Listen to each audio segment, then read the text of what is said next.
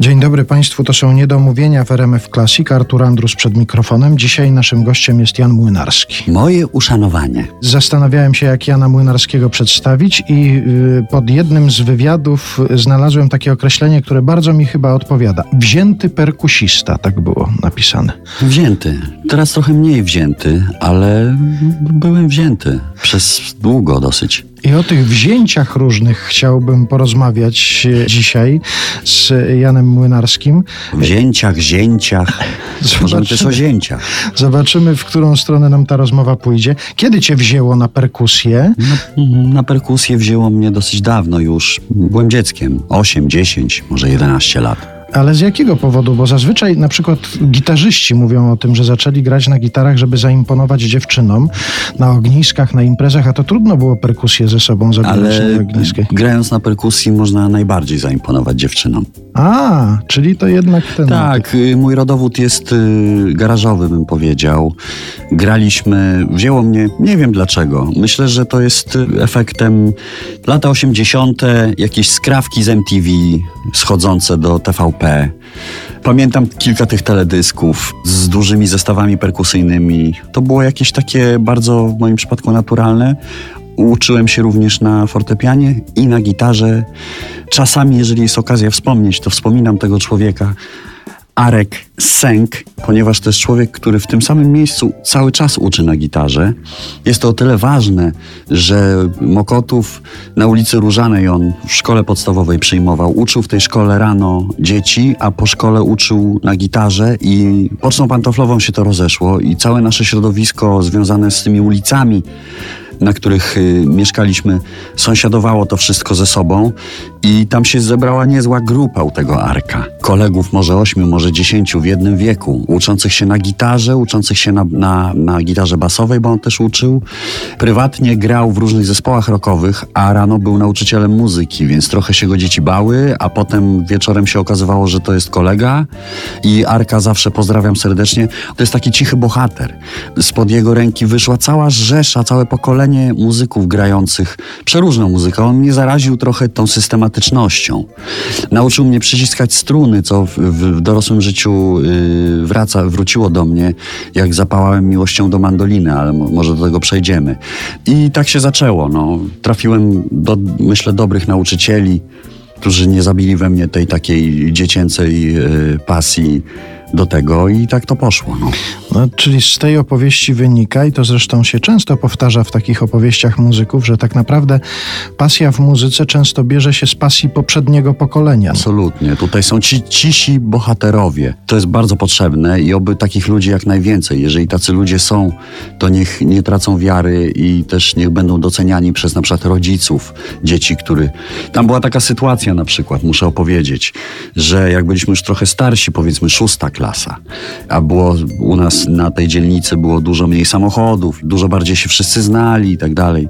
Dzieci biegały cały dzień bez komórek, bez, bez internetów i bez tych wszystkich rzeczy. Wynajmowaliśmy salę prób na, również na Mokotowie taką słynną dosyć sala Horus.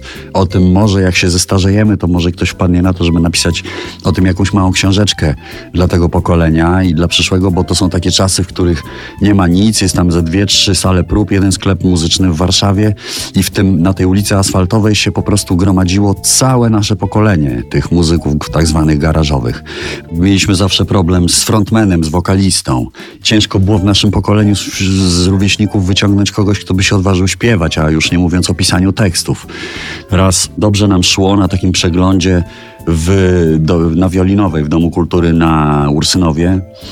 I oczywiście byliśmy najmłodszym tym zespołem z wszystkich i nasz ówczesny wokalista, wszystko mu dobrze szło na próbach i na koncercie duża sala, audytorium, prawda, złożone z tych dzieci, z, z, tej, z tej młodzieży. I on po prostu wyszedł, podszedł do mikrofonu, zbliżała się jego partia, zamroziło go, nie, nie wydał z siebie ani jednego słowa, kompletnie, ani jednego, jest to nagrane na wideo zresztą. I po prostu wrócił w kulisę i my ten swój repertuar wykuty na próbach po prostu zagraliśmy instrumentalnie, tak. No więc to, są tak, to, to jest taki mój świat mhm. właśnie wczesny. Zapewniam, że nam taka blokada nie grozi. U nas w Niedomówieniach Jan Młynarski i poopowiada, i zaśpiewa.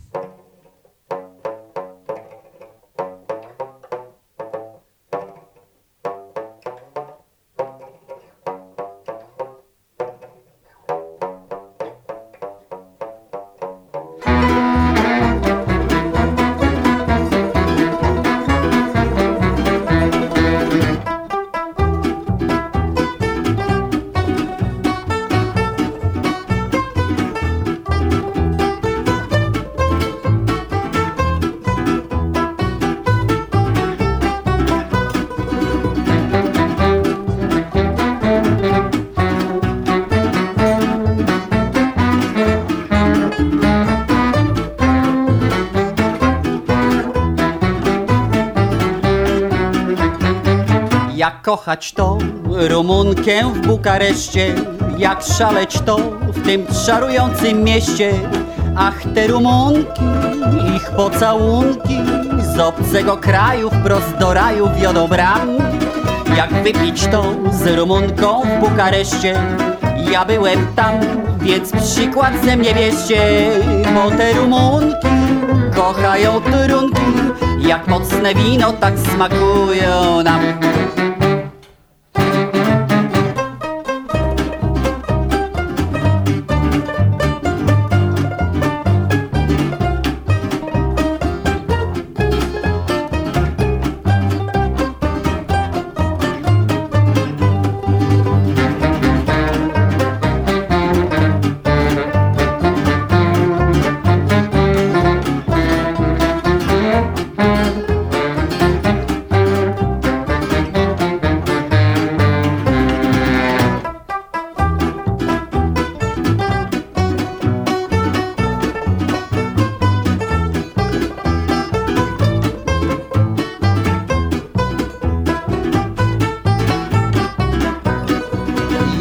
Wypić to z Rumunką w Bukareszcie Ja byłem tam, więc przykład ze mnie bierzcie.